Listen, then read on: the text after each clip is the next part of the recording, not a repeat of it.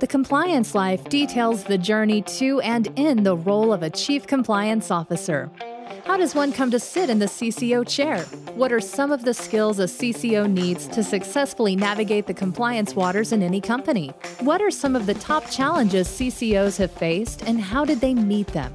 These questions and many others will be explored in this new podcast series. The Compliance Life is hosted by Tom Fox, and each month he'll present the story of one CCO through four episodes. The Compliance Life is a production of the Compliance Podcast Network.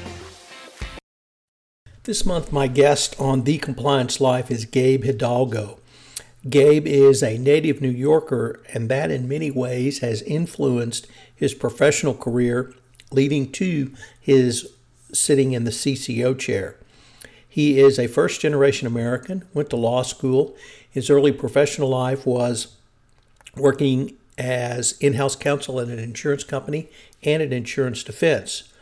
After 9 11, he moved into anti money laundering, focusing on that part of the 9 11 story that he felt he could impact. He worked in a variety of financial institutions and the Federal Reserve Bank of New York. Gabe has sat in the CCO chair in two separate banks, and he talks about that. And then he now works at K2 Integrity using his CCO experience to help clients create and implement best practices compliance programs. It's a little bit different journey than several of the CCOs we've talked to, but it's fascinating nonetheless. I know you will enjoy this month on The Compliance Life featuring Gabe Hidalgo. The Compliance Life is a production of the Compliance Podcast Network. Hello, everyone. Welcome to this month's series of episodes on The Compliance Life. Today we have episode one with Gabe Hidalgo. Gabe, first of all, uh, thank you for taking the time to visit with me uh, for this series. Thank you so much for having me on, Tom. Gabe, I wanted to start with your academic and early professional career. Uh, what did you want to be when you grew up and your early professional life? Sure. Um, so I was born and raised in New York City. Um, my parents came from Ecuador. So I was first generation American. Um, I attended Brooklyn Tech High School, and in, in my high school, we had majors. So my major was aeronautical engineering. And I think initially, in the early stages of my life, I actually wanted to be an Air Force pilot. And I thought um, understanding the engineering aspect of aeronautics would help me in that regard. Uh, I think that was a little bit driven by the movie Top Gun had come out, so everybody wanted to be Tom Cruise at that point.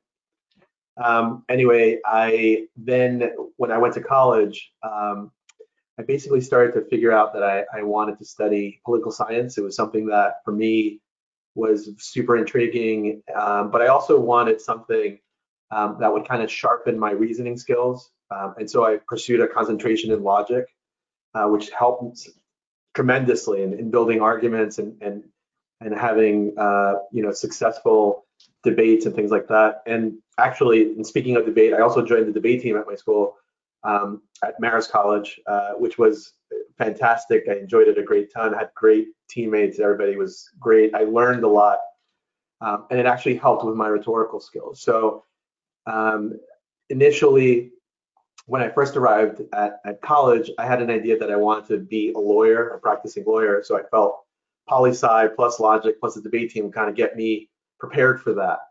Um, you know, four years later, I graduated, um, and then I attended law school. I went to the University of Dayton Law School. Uh, they provided me with a scholarship, and as I always tell everyone, you don't turn down free money. So I headed out to Dayton, Ohio for the first uh, probably out of New York State experience as a student for me, and the only one. Um, I went there, studied, I loved it. I think law school is great preparation for a lot of things. It's the way of they they kind of um, help you formulate your thoughts better.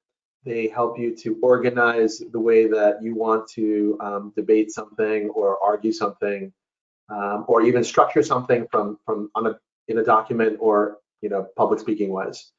Uh, I loved my my law school experience. I graduated after three years, um, then came back to New York. Basically, had to teach myself New York law to prepare for the New York bar. Uh, thank you to BARBRI, by the way, the, the bar preparation service. And then I passed the bar on my first shot and um, began working as an in-house attorney for an insurance company. Um, I did that uh, for the first few years of my legal career, uh, and then switched to outside being outside counsel for an insurance company.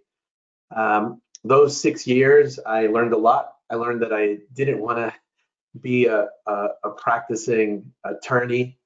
Um, I didn't enjoy the uh, the kind of the grind of, of being in the law itself. Um, I did have some fun with trials. I think I loved that aspect of it.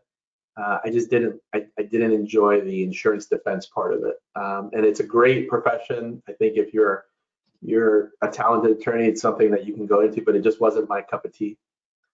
Um, but that's basically like the beginning of of how I started. Um, but you know, it was basically a journey from understanding that I wasn't going to be an Air Force pilot to uh, deciding that my freshman year in college I was going to go to law school, doing all the things necessary throughout my college career to get me ready for taking the LSATs um, to prepare myself to go to law school, filling out a ton of law school applications, uh, getting back those acceptances, and then figuring out what the best deal law school wise was, um, and then selecting a, a, law school, having those three years of just study, uh, you know, understanding, meeting people from different parts of the country, and then you know basically coming back to new york and getting ready for the bar exam which by far is probably the hardest experience i've ever had in my life. Um, if you've never taken the new york state bar exam it is a it, it's a experience uh, i'll say that. Uh, i was in the middle of, of the jacob javits center surrounded by thousands of fellow candidates and we were all wondering the same thing uh, will we pass this exam? Uh, but yeah, I was very fortunate. I, you know, I, I worked really hard and I was able to pass it on the first shot. Um, so yeah, that's that's my my career background, my early professional career, the, at least the first six years of my uh, of my career. Gabe, were you the first person in your family to go to college? Um, I was the first person in the United States to go to college, um, and and that's really because I was the oldest. Uh, my brother, two years younger, he followed in my footsteps. He attended Boston University. He got his um, degree in international relations and then followed that up with a MBA at, from uh, Stern uh, from NYU. So we've, you know, we were the only two kids in our family. Our parents uh, at the very beginning always put education at the top. We knew it was the great equalizer. Uh, being young Hispanic kids, uh, we knew that our path was really through education and then uh, pursuing our goals in the professional field. But without an education, you know, we were not, we would not be able to achieve the things that we've been able to achieve. Um, but yeah, we were, I was the first one, but in reality, that's really because I was the oldest one. Uh, but then my brother followed in my footsteps and, and um, proceeded to not only graduate college, but also attend and graduate uh, NYU uh, to get his MBA. I was interested in your remarks on the bar examination because for me it was about 10 paces further, and I still characterize it as one of the worst experiences of my life. Um, first of all, uh, I did not attend the BARBRI course that I paid for, so I spent a week, the week before the bar exam, uh, cramming as best I could, and then took the exam and walked out completely convinced I had failed a bar exam, uh, but I passed. Uh, but I never left the state of Texas after that because I never wanted to take another bar exam, which you used to have to do if you moved to another state. So uh, I was definitely shell shocked from that experience. Uh, your early professional career, both as an in-house uh, attorney and in outside counsel, I um, in a prior life was a trial lawyer and I did a lot of uh, insurance defense and coverage work. Did you do either uh, coverage work or other type of work when you were an in-house uh, lawyer? Um, I, I did coverage work and I also did uh, defense. Uh, so, for example, uh, the insurance company that that um, I was working for at the time, um, they were they had um, personal injury I shouldn't say personal injury. They had automobile insurance policies that they had issued. Uh, and whenever one, someone uh, was injured within that automobile, you know, we were tasked with defending uh, the insured uh, for from any claims. Um, in addition to that, there was also uh, home homeowner insurance uh, claims that we were tasked with defending. Uh, and then we also had a commercial side uh, where we defended, for example, slip and fall on the premises of an insured uh, for, on, on, a commercial property, um, where, you know, for example, uh, there was a debate as to whether or not uh, the insured slipped on the city-owned side of the sidewalk or on the insured's um, covered a portion of the of the walkway. Um, and so, six years of that, um, whether it was in-house or outside counsel, kind of you know, it, it, wasn't my cup of tea. I wasn't. I felt like I wasn't fighting for the the, the little person. I was defending a, a, big insurance company from having to pay out whatever it is that they uh, were trying to avoid. And so, honestly, for me, it was it was uh, it was really just a means to uh, support my family. I had just gotten married right after I passed the bar. Um, and then my daughter was born uh, three years, well, about two and a half years after I passed the bar. So at that point in my life, my my um, priorities were making sure that I put food on the table for my family. Uh, both my wife and I worked, so we were equal partners, and we want I wanted to make sure that whatever I brought in um, was, you know, an equitable share, uh, and also supporting my my family. You know, obviously, health insurance is is key, especially at a young point, especially with a newborn and newly married. So I wanted to make sure that um, our whole family was covered. Uh, the kids and my wife and I were covered with health insurance. And so it was a means to an end. Um, and I did that for about six years. Gabe, I think everyone who does insurance defense work uh, at some point comes to the conclusion that you did that perhaps there's a little bit more to being a lawyer than uh, either defending insurance companies or trying to avoid coverage. But I, my experience in the coverage work was that it taught me a, a level of rigor in, uh, I didn't draft policies, but I had to read them and interpret them. And I really learned a lot about the drafting of language and how that language applied uh, based upon the facts of each case. Did you feel like you got uh, some education out of doing the just the straight coverage work?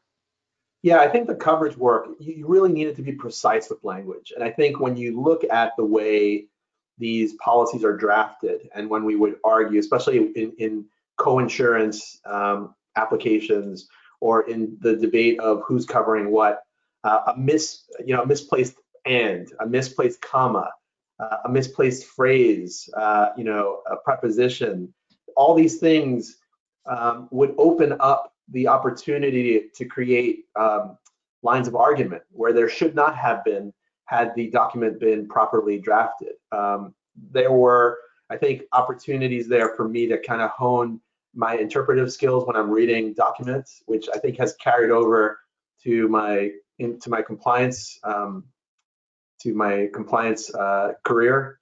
Uh, you know, for me, I think the coverage part was more enjoyable than the straight up insurance part. Uh, that I did not enjoy as much.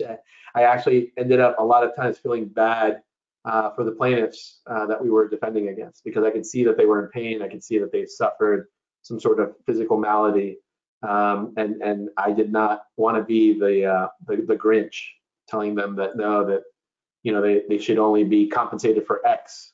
Uh, when I can see the pain when they would walk, and I would read the medical reports and all the other things. And, and so for me, after a while, I just Gabe, in my trial experience, uh, when I was uh, actually a trial lawyer, it certainly taught me how to organize and marshal arguments in a way that would be persuasive under the rules of civil procedure and evidence. But when I moved to in-house, what I found from my trial experience was that you had to think through how was a contract going to be interpreted to multiple, I don't want to say stakeholders, but multiple audiences. So uh, if you and I perhaps were reviewing a contract and either debating or arguing between us, that was one audience. Uh, if I had to go to court and argue to a judge in a judge only trial, that was another audience.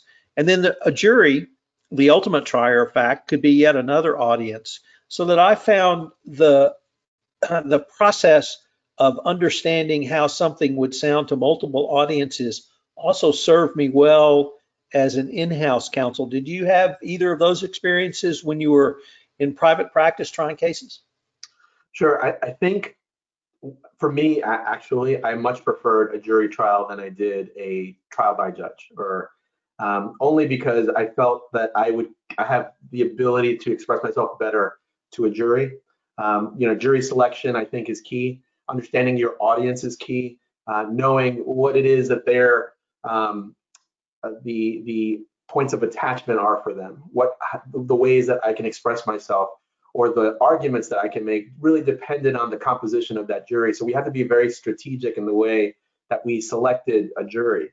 Um, I love trial work. I'm not going to lie. That was the best part of it. And I think that's going back to my debate years, the ability to select a position on an argument and then fully research, come up with creative ways uh, to interpret different things, and then being able um, to uh, propose those things and to convince people of your of your viewpoint. I don't think that there's a better um, experience for me from, a, from on the legal side than I had with with trial. And to be honest with you, um, in the compliance field, when you're preparing documentation, uh, one of the, the most important things is really understanding who your audience is going to be. And I think a lot of that does come from the trial work prep, from the debate prep that I've had in the past understanding who it is that you're going to speak to and understanding who's going to read these documents, um, it helps to make you a better compliance person, um, I, I believe at least, and helps to make you a better writer and a speaker. Um, so I definitely loved my trial experience.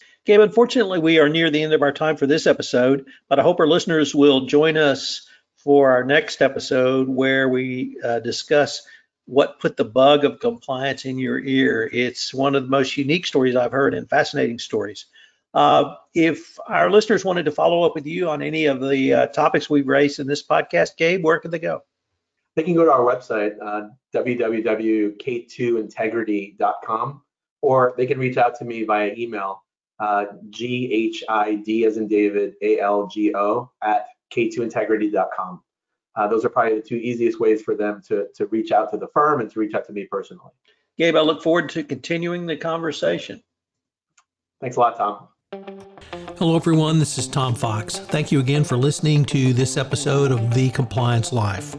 I hope you'll join me again next week where I take up another episode with Gabe Hidalgo in The Compliance Life. The Compliance Life is a production of the Compliance Podcast Network. If you would like to be featured on The Compliance Life, please uh, give me an email at uh, tfox at tfoxlaw.com. Also, if you like this series, please give us a rating on iTunes. Uh, any review and rating would definitely help get the word out about the latest addition to the Compliance Podcast Network. Thanks again. This podcast is a part of the C Suite Radio Network. For more top business podcasts, visit c-suiteradio.com.